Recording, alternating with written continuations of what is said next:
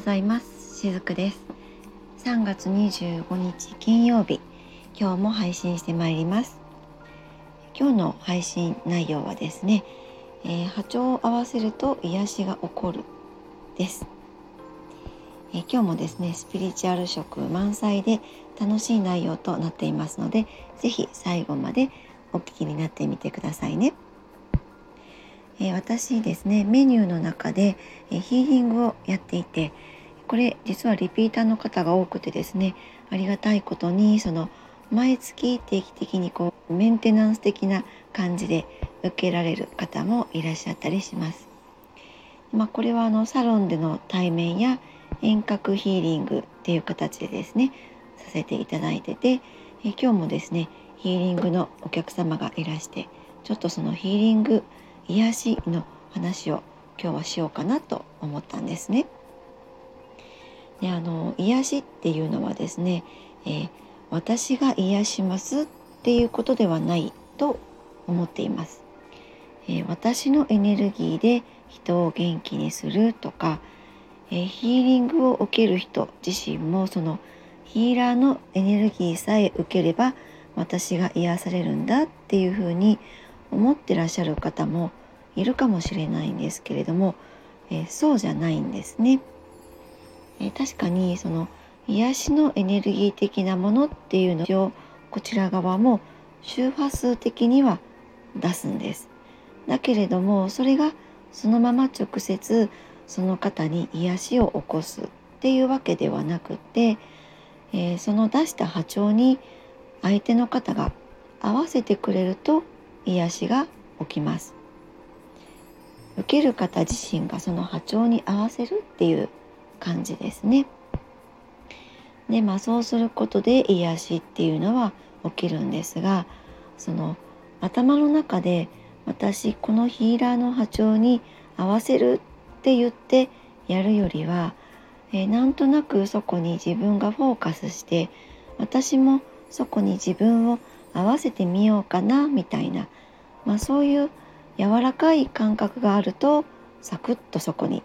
癒しが起こりやすくなったりします。えー、例えばですね体の癒しも実は同じなんですけれども例えばボディマッサージとかに行ってその自分の体のことをよく分かってはくれるけれどもまあ方やですねなかなかその気が合わないようなセラピストさんっていうのもいると思うんですね。でそのよく分かってくれる、えー、セラピストさんに施術してもらう時と全くなんかこう気が合わないセラピストさんに、え、体を触ってもらってされる施術っていうのは、えー、どっちが癒されるかって言ったらやっぱりその前者自分のことを分かってくれるセラピストさんだと思うんですよね。まあ、自分もこうハートを開けるような人にやってもらった方が癒されると思うんです。でまあそういう時ってやっぱりこう自然に自分のエネルギーってそのセラピストさんに合わせてるんですね。なのでこうすごい人がやってくれるからヒーリングが全て起きるっていうわけではなくってそのある意味お互い様なんですね。そのエネルギーを出す方もえ受け取る側もお互いの意識が初めてこの周波数があって結果としてヒーリングを受ける人が癒されるっていうことになっていきます。まあ、このラジオの周波数とかと同じですね、えー、自分の求めている番組って意識はしていなくても自分の無意識の領域ではちゃんとそれを探しているのでその周波数に見合った番組っていうのに、え実はちゃんとたどり着いたりします。でヒーリングっていうのは、まあ、自分の中にエネルギーが入っていく感じですね、えー、そういうことが起きます。自分の中にエネルギーが入ることが癒しっていうことなんですね。なのでそのヒーラーさんが癒すわけではなくってヒーラーがエネルギーを届けることでえそして受け取る人がそこに意識を合わせることで起きるのが癒しっていうことなので、まあ、結果的に言ったらそれ癒しって自分自身が起こしてるわけなんですね。まあ、その癒しが起きるためのお手伝いをヒーラーはしていると私は捉えています。でまあその波長を合わせるっていうことが大事なんですが、えー、それはですね単純に言うと意識を向けるっていうことなんです。えー、私この人からヒーリングをやってもらいたいとかこういう状態になれればいいなみたいに意識を向ける感じです。でこれってですね普段からもやっておくっていうことも実は大切なんですね。え私はこんな自分でいたいなとかそしてどうしたいなとか、え、どうなりたいなとか、え、どういうものを好むかっていうものを見極めてどこのエネルギーに波長を合わせるかみたいなことを意識しておくといいんです。えー、そうするとですねもうそれだけで癒しって起きます。そのヒーラーさんとかに癒されなくても何か特別なヒーリングとかを受けなくてもその勝手に日常の中で起きるものなんですね。えー、例えばですね今日は街を歩いていてどこに目を向けようかなとか、えー、空を見上げてもいいですし道端の花に目を向けるだけでもいいんです。日常の景色の中に癒しが起こるためのスイッチって実はたくさんあります。そこに意識を向けられるか、えー、気づけるかだけだったりするんですね。あとですね赤ちゃん、うん、私の話の中に割と高い確率で登場するんですが赤ちゃんって実は最高のヒーラーなんです。もうあのそこにいるだけでみんな幸せになれるじゃないですか。まあ、自然と笑顔になったり温かい気持ちになったりなんかこうイライラしていたものもなくなったりとかですねもう赤ちゃんをこう見ている眺めている瞬間ってこの思考が止まってますよね考える頭の中その思考ですね赤ちゃんを見ながら幸せな気持ちになっている時って、まあ、仕事のこととかってあんまり考えないと思うんですね思考が一旦止まって緩んでそしてハートも緩むえこれってその赤ちゃんから発せられる癒しのエネルギーの波長に自然と自分自身も合わせているんですね。まあ意識して合わせているというよりかは無意識的にそうなっていたりします。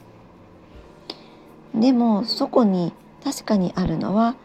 誰もが赤ちゃんに対して、えー、余計な感情を抱いていなくってただただ赤ちゃんを見ているだけですよね。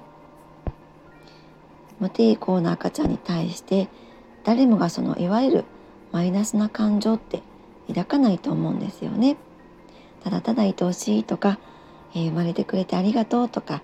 まあ、存在してくれるだけで幸せだとか、えー、そんな感覚だと思うんですね。赤ちゃんに対する、まあ、一種のリスペクトですよね。まあ、だからですねえー、まあ、赤ちゃんじゃなくても空が好きな人は空に意識を向けたりとか、え、ペットが癒しだなって思ってる人はペットに意識を向けたりとかやはり日常の中でも、えー、自分でもですね多少なりともそう意識しておくっていうことも大事だったりします。えー、その上でですねそれでもエネルギーが枯渇したり不安定になることって生きていればあると思います。まあ、だからこそ人間なのでねそんな時にヒーラーを使えばいいと私は思っています。え私もですね、まあ、ヒーラーとしても仕事をしていますが毎月必ず信頼のおけるセラピストさんにボディメンテナンスをしてもらってエネルギー調整はしています。えそして普段は必要以上に辛いニュースは見たりせずなんかこう楽しい方に目を向けてみるとか、えそれだけでも波長はあったりします。え、ほっとするものとかワクワクするものに目を向けてみようってするそれだけでも自分が求めているものに波長って自然と合っていくもんなんですね。自分でどこに目を向けたいかって意識をするだけでも、えー、実は自分がもう波長を合わせているっていうことになっていきますもうほんとそんな風に些細なところからですねこういう、えー、スピリチュアルの世界っていうのはそんなものだったりしますふうに普段から自分が望むものを意識して、えー、そこに目を向けていくとだんだん素敵なものも見つかっていきやすくなったりします、えー、その時点で実は癒しって起きていたりもします。なんかこうそういうものに目を向けた時って必ずどこかでこうあったかくなったりホッとしていると思うんですね。まあそんな風に普段からできることってありますので是非試してみてやってほしいなと思っています。はい、ということで今日の配信はいかがでしたでしょうか？また明日もですね、配信いたしますので、是非聞きに来られてみてください。今日もありがとうございました。しずくでした。